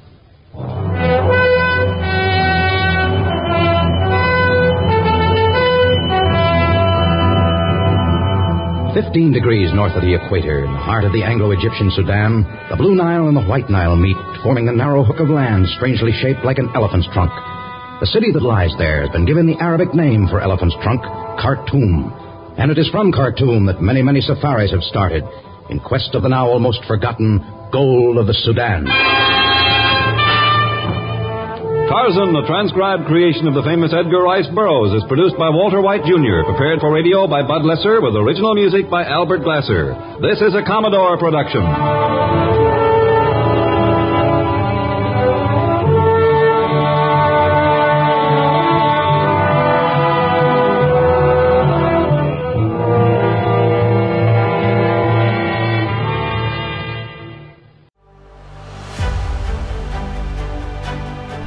Tuning in to Silver Age Heroes Radio Theater presented by Fenix Media.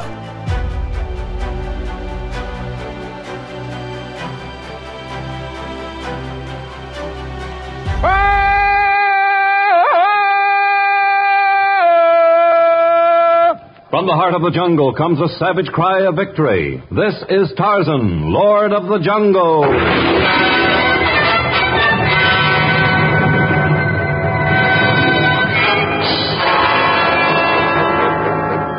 From the black core of dark Africa, land of enchantment, mystery, and violence, comes one of the most colorful figures of all time, transcribed from the immortal pen of Edgar Rice Burroughs.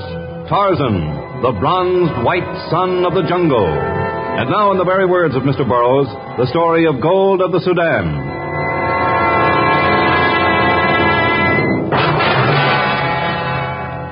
Fifteen degrees north of the equator, in the heart of the Anglo Egyptian Sudan, the White Nile and the Blue Nile flow together. And where they meet, they form a narrow hook of land that resembles an elephant's trunk in shape. The picturesque city that stands there has been named for the Arabic word meaning elephant's trunk Khartoum. Khartoum is an attractive city, but there's nothing attractive about its jail. Even in the bright heat of midday, it was cold and sinister as the turnkey walked down the cell block and opened the door to a clammy, barren dungeon. Ah, You there. Huh? You've got a visitor, you have. Oh, no, there's no one here to see me. There is. Unless someone's got the records in a mess. The name's Alexis Varenited. Yeah? Yeah, I'm Alexis Varen. Well, then, come along with me. I've got other things to do, besides sticking you to the visitor's room I have. Ah. Someone to see me. At last. Who? Who is it? Well, it so happens I forgot to ask him for his calling card. I just told the gent to have a seat, and I go and see if His Excellency was receiving callers today. What did he look like? He ain't a pretty good-looking customer, I can tell you that. Not that you're any beauty with that six-month growth of beard and those rags. Well, go on in. I'll let you know when your time's up. Cola. You have come to get me out. Sit down, Alexis. We can talk through this opening here. Oh, the offense was small and the fine is practically nothing. You will get me out soon? Huh? Perhaps, provided you are willing to work to repay the amount I lay out for your fine. Oh, I will. I'll do anything, Cola. Good. As long as you agree to do anything, I shall pay the assessment at once. I'll give you a day or two to rest, to clean up, and buy clothes suitable for the jungle. The jungle? Then we will purchase the supplies required for a safari and head for the interior. No. No, don't ask me to go into the jungle. So many enemies have I faced and eradicated in my time, but I am afraid of Tarzan. Afraid? Often he has caught me breaking the laws of the jungle, and always he has permitted me to escape. But last time he warned me that. No, Cola, no, anything but the jungle. Goodbye, Alexis. I'll send you a few cigarettes sometime, if I remember. No, no, don't go away and leave me here. Cola, Cola, come back. Well, will you come into the jungle? Yeah. Yeah, I will do anything, only don't leave me in jail. For Anything. Good. I came to you because you know the jungle well. and You do not possess too many scruples. So?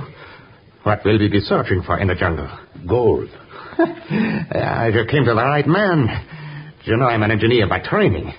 If we do not have any interference from Tarzan, I should have no trouble. so far as Tarzan is concerned, we will go well equipped to handle any lord of the jungle. As far as your engineering skill goes, you will not need it. What? Not need a knowledge of engineering to mine gold? The gold I seek was mined many, many years ago. It is in the hands of natives. So, natives with a large quantity of gold. That's strange. And stranger still is the legend connected with the gold of the Sudan. no. To secure this gold, we will not need mining equipment. Only guns and methods of forcing men to talk.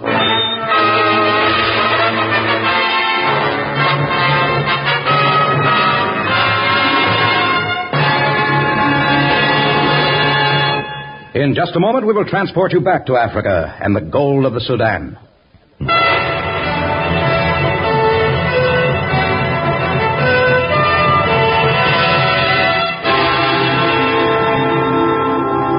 Months passed, and Kola and Varen plunged deep into the jungle, intent on finding the gold of the Sudan.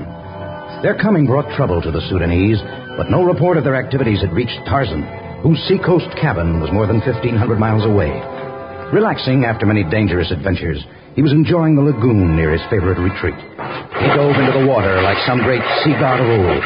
His muscles rippled as his powerful strokes propelled him across the pool. And for the first time in many moons, his laughter rang with the sheer joy of being alive. Tarzan! I say, Tarzan! Captain Lawrence! Tarzan, swim over this way. I want to talk to you. Oh, come on in. We can talk here. I can't swim. Of course you can't. You're on dry land. Well, that isn't what I mean.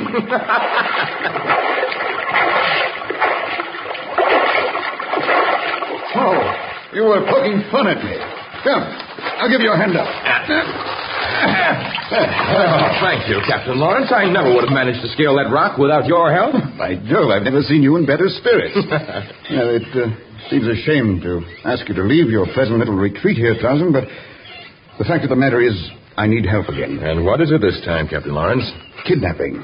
In the Sudan. All of it within a clearly defined radius about Khartoum. Here, I'll show you on this map. Organized kidnapping in a fixed radius? That seems peculiar. Ah, here's where the first case occurred, near Shendi. The next report uh, concerning a kidnapping was from Kassala, just south of there. Uh, right here. Can you see? No, I'm afraid I'm getting the map a little wet. If you'll wait until I Oh, dry Bob, concerning a kidnapping was from Kassala. From Kassala, they evidently circled southwest for the next abduction took place here, in Wad Medani. Why do you use the terms kidnapping and abducting? Surely this must be the work of slave raiders. No, hardly that. They've taken only one man at a time. One man from each tribe. Well, perhaps they merely select the strongest young man from each group. Well, that's what has me completely baffled. You see, every one of those taken has been over 45. 45 years of age? Yes. But they would bring little in the slave markets. This is the most puzzling thing I've ever heard of. But there must be an answer. Of course there is. And we can only find it in the Sudan.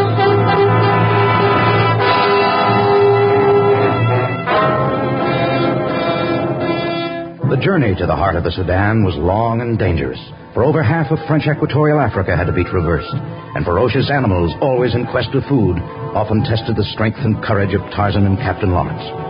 But at last the travelers reached the village of the Urbani tribe, scene of the last of the... Well, he seemed to be holding a showery. They're wearing devil masks. That means real trouble. Mawanangwa! I say, is it all right to interrupt the meeting? This is the only time we can interrupt it. Within a few hours, the frenzy of their dancing and their singing will carry them to such a fever pitch that no stranger would dare approach their fire. Do you know that, Chief? I came here once many years ago. Unless their preparations for war have already blotted out their reason, we shall be safe. Mawanangwa! Pass! Pass! Who approached fire Urbani tribe? I am Tarzan. Do you not remember me? Tarzan. Yes. Yes. Me remember. Who are the white men? Now, this is Captain Lawrence of the governmental police. Ah. We've come to find those who have taken a man of your tribe, to bring the captive back if he still lives, and, and to punish those who captured him. Our warrior back now. Urbani punish white men who torture him. They tortured him and then returned him to your village? No. He escaped. May we talk to him? Yes, perhaps he can give us some information. Now he talk only in sign language of tribe. So? Come back weak, sick, frightened. White men die when men Urbani tribe catch them. Have you any idea who they were? In sign language, man they capture tell names, but not clear. Names sound like Kole and Faro. Hmm. One of them could be the man who was released from the prison in Khartoum a few months ago. His name sounded a little like uh, Barrow. Uh, let's see now. Varen, that's it. Alexis Varen? Why, yes. His first name was Alexis. You know him? Our paths have crossed many times. He's a cruel and ruthless killer who would stop at nothing. Yes, this sounds like his work. We get him. No, no. This is a matter for the governmental police. I know how you feel. But the time has passed when native tribes can take the law in their own hands. Chief, how long is it since the man they tortured returned to your village? Hmm, few hours. Then we can follow the trail he made on his return. It will take us to the place where they committed their atrocities. But what guarantee will we have that they'll still be there? There is no guarantee, nor is there one governing the actions of the Urbani tribe. Hmm. However, if we reach Varen first, we may be able to prevent him from torturing other natives. Well, I hope so. Just as the natives crave revenge, so do I crave to see justice enacted in the case of Alexis Varen.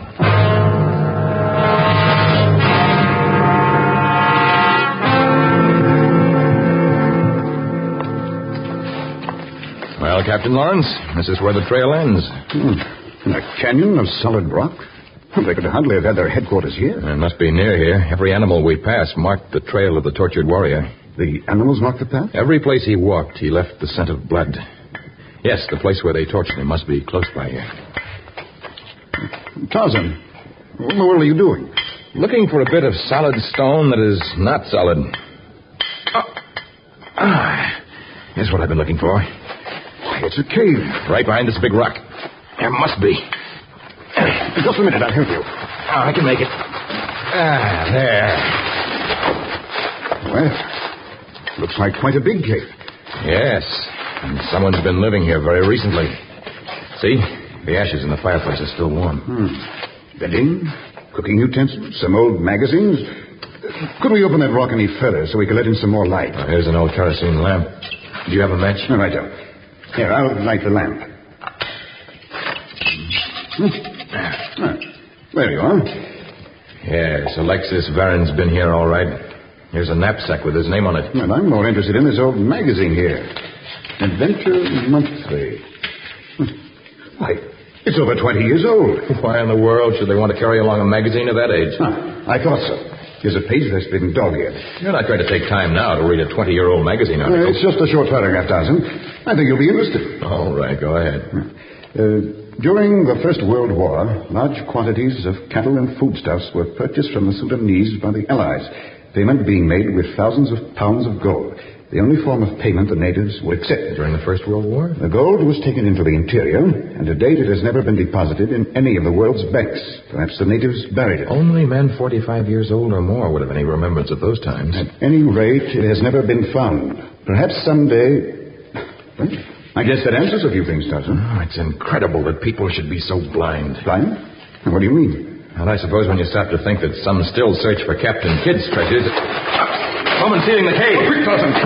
No! I, I can't move it. But you moved the rock when we came in. It took all of my strength. Now they've piled many other rocks on top of the big one. They can lift the rocks one at a time, but I have to move them all at once. Here, I'll see what I can do. Together now. Ah. No, it's no use. And they're still piling other rocks on. You will not make your escape, Tarzan. Baron! Yes, Baron. Your old friend. Look, Baron. In the past, I have held you captive and let you go. I shall not be so foolish. You search for the gold of the Sudan. The gold that was earned by the natives during the First World War. Isn't that right? Perhaps. You can't hurt us now, Baron. Yes, that's what we search for. If I were to tell you where it is, would you set us free? Tarzan. You know where it is? I do. The chief who received the money once told me where it is. Then tell us, and we will set you free. The gold is in the earth, in the northern part of the Coacha Valley, near the village of the Obani people. Thank you, Tarzan. Thank you, and goodbye. What? Oh, Tarzan, I, I can't understand you. Oh, they swallowed that fish story all right, but just as you might have expected, they've gone off and left us. What now? I don't know. But make no mistake about a fish story, Captain. What I told them concerning the location of the wealth they seek was true.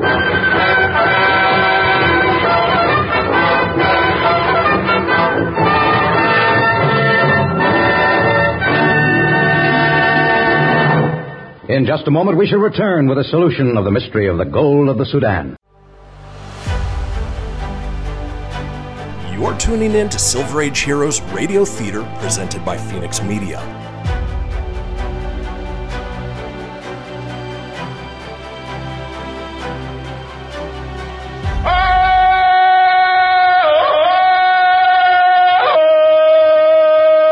From the heart of the jungle comes a savage cry of victory. This is Tarzan, Lord of the Jungle.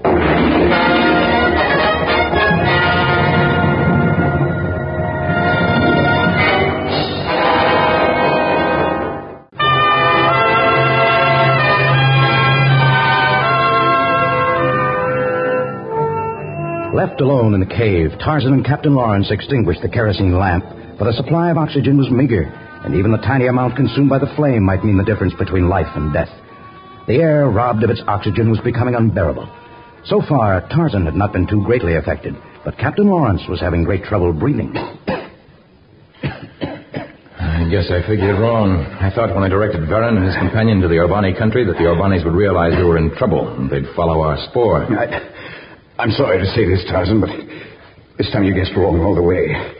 Getting us into this fix and telling the scoundrels where the gold is buried. Yes, in the jungle, even one error is often fatal. But we're not dead yet. I'm having great difficulty breathing. I, I don't think I can stand this long. And it's time to take a chance. It will mean escape or an even more violent death. How many cartridges in your belt? Uh, it's full, but what in the name of heaven... Hand me the belt. I'm holding it out. Can you... Yes, I, I have it. I, I've lost my bearings. I'm not even sure where the entrance to the cave is. I can feel... Oh, there it is. I say, are you pounding in those cartridges? I have to if I want to get the gunpowder out. Captain, get down on your hands and knees and feel about for the kerosene lamp. All right, huh? And if you keep pounding on those shells. Oh, well, we haven't much to lose. But I'm not sure what you're about. I'm making a pile of the gunpowder at the base of the rock that blocks the entrance. When I set it off, the blast will travel in one of two ways out or in. Oh. Here, I found the lantern. Oh, pull the wick out and hand it to me now, will you? I do. We'll either make our escape or bring a mountain down upon our heads. Now, here's the wick. It's pretty wet. the smell of kerosene isn't helping me any. Where are you? Right here, right here. I have it.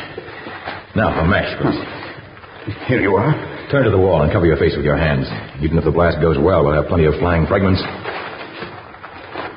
You ready? Yes. Ah, the wick's burning. Flame has about an inch to travel yet. About half an inch now. It's about.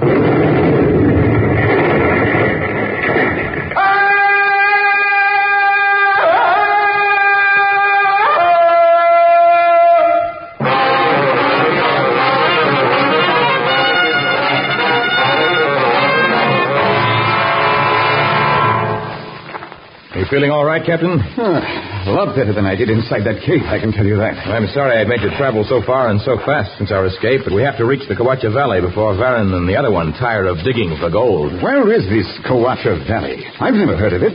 You said it was near the Urbani village. But we passed their kraal a good half hour ago. Uh, we're practically there. Just around this bend, you'll see the natives' hidden valley of Kawacha. And I think it will surprise you. Now, here we are. Just beyond this rock is. Tarzan! Tarzan, this is amazing. A great concrete dam, locks, an irrigation system, broad fields of growing foodstuffs, but. But there is no record of such a project in the official files at Khartoum. Drop to the ground, throwing firing arrows at us. Kill, white men! Shoot arrows, great men of Urbani! Hold your arrows, Moenganawas. We are friends. It is Tarzan! Captain Lawrence! Sorry, shoot arrows. Think you other white men would destroy our valley? And they are here. They dig big holes all over. We attack, but they use big thundersticks, shoot many balls of fire one time. Machine gun. If I ever get my hands on them. Look, look, way up there on the top of the rocks. But uh, I can't make out anything. There, silhouetted against the sun. Two figures. Look, now they dig hole in locks. They are ruined. Yes, and if they break through the locks, this whole valley will be a torrent of water. Mm, work all year swept away. We can't attack them from the valley. We'd be like a row of clay pigeons if they had machine guns. We circle back through jungle. Come from behind them. Yeah, it will take you an hour to reach there that way. Well, perhaps that would be best. Go ahead, Mawanangwa. Take your men through the jungle. Captain Lawrence, maybe you'd better go with them. And you? I'm going straight across the valley. I'll take my chances scaling the dam and climbing up to the locks above. As the natives, led by Captain Lawrence and their chief, disappeared into the heavy jungle that surrounded the fertile valley, Tarzan made his way across the abundant fields. Undetected by the men who still pursued their relentless search for the gold of the Sudan, he reached the base of the dam and began to climb upwards to the locks that restrained the vast reservoir of water. Now it was a race against time. Tarzan had to reach Varen and Kola before they saw him, and before their spades and pickaxes brought destruction down upon the secret valley of Kawacha. Now Tarzan drew near, but the men were intent on their digging, and Tarzan's light footsteps were blunted out by the sound of their tools. Kola! Look! Tarzan! Yes, Baron, it is Tarzan! Yeah! Kola! Kola, help me! I'm getting the machine gun. No, no, don't use the gun. You'll hit ah. me. Attack him from behind. Put his hands away from my ah. Throat. No, don't hit him. Choose your boots. Kick here. You're weakness. Let's pull his arms off. I have one arm. I have the other. Now, over the side. Throw him over the edge of the back. No, no. No, you won't. Oh, get away with this. You can't. Over the edge. He's slipping. My feet. I'm slipping. I, I can't get a grip. I, oh! Well, that finishes off the Lord of the Jungle. No. He's grabbed onto a small ledge below us, almost straight down. So? Uh, with a machine gun. Yes, a difficult shot. He's flat against the wall. I think my hatred will give me accuracy.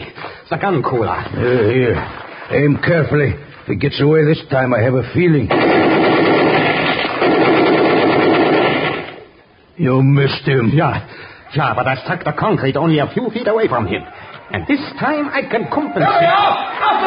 The natives. Yeah, they are coming at us. A machine gun, Baron. Turn it on them. I'm the natives, Baron. It's, it's, it's James. Run for your life. After them! Minazubane! Oh! What?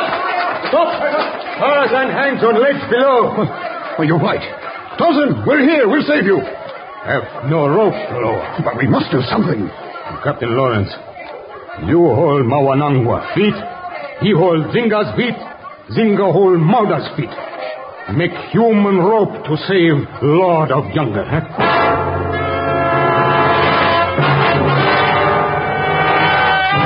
And so the human ladder was lowered to save Tarzan from the perilous ledge, for now even his arms ached from the weight of his great body, and the rough concrete had bitten deeply into his hands. The ladder of men swung over the yawning chasm. Like a giant pendulum, it dangled in thin air. Finally, the fingers of the last native clutched those of Tarzan, and then began the grueling task of raising the combined weight of all the men. Sweat glistened on strong black arms, muscles ached, but at last the human ladder was raised to safety. Captain Lawrence, Mawanangwa, men of Urbani, you will never know my gratitude. As though all of us didn't know you far more. We follow Varen. Other men? No, not yet. Unless you hurry to mend that place where they dug for gold, all of our activities will have been wasted. We go work now. Save our valley from flood. Come, we get tools, cement, fix that. Well, Tarzan, I think it's time for a little explaining. There's really little to explain. This valley represents the wealth and the labor of the natives. They've always mistrusted white men, so when they used the gold they'd earned during the First World War to build this experimental agricultural center in the jungle, they worked with secrecy. It took many years, but at last the gold was spent and the dam was completed. But you told Baron and Kola that the gold was buried. What here. I said was that the gold was in the earth. And so it is. Planted in long, straight rows of grain and cotton and peanut plants and, and other foods. A guarantee for the future. More important than any metal in the world. This is now the gold of the Sudan.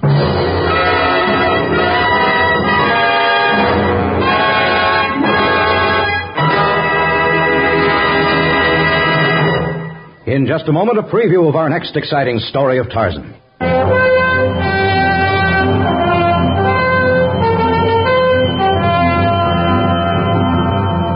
Tarzan has no desire to attend the wedding of the Oriental potentate, but a refusal from the Lord of the Jungle may cause much trouble. So, arrayed in unaccustomed splendor, mounted on a richly adorned elephant, Tarzan rides to the exotic city of Amrumara, rides into a maelstrom of trouble, adventure, and intrigue. In our next story, Stolen Jewels. Tarzan, a transcribed creation of the famous Edgar Rice Burroughs, is produced by Walter White Jr., prepared for radio by Bud Lesser, with original music by Albert Glasser. This is a Commodore production.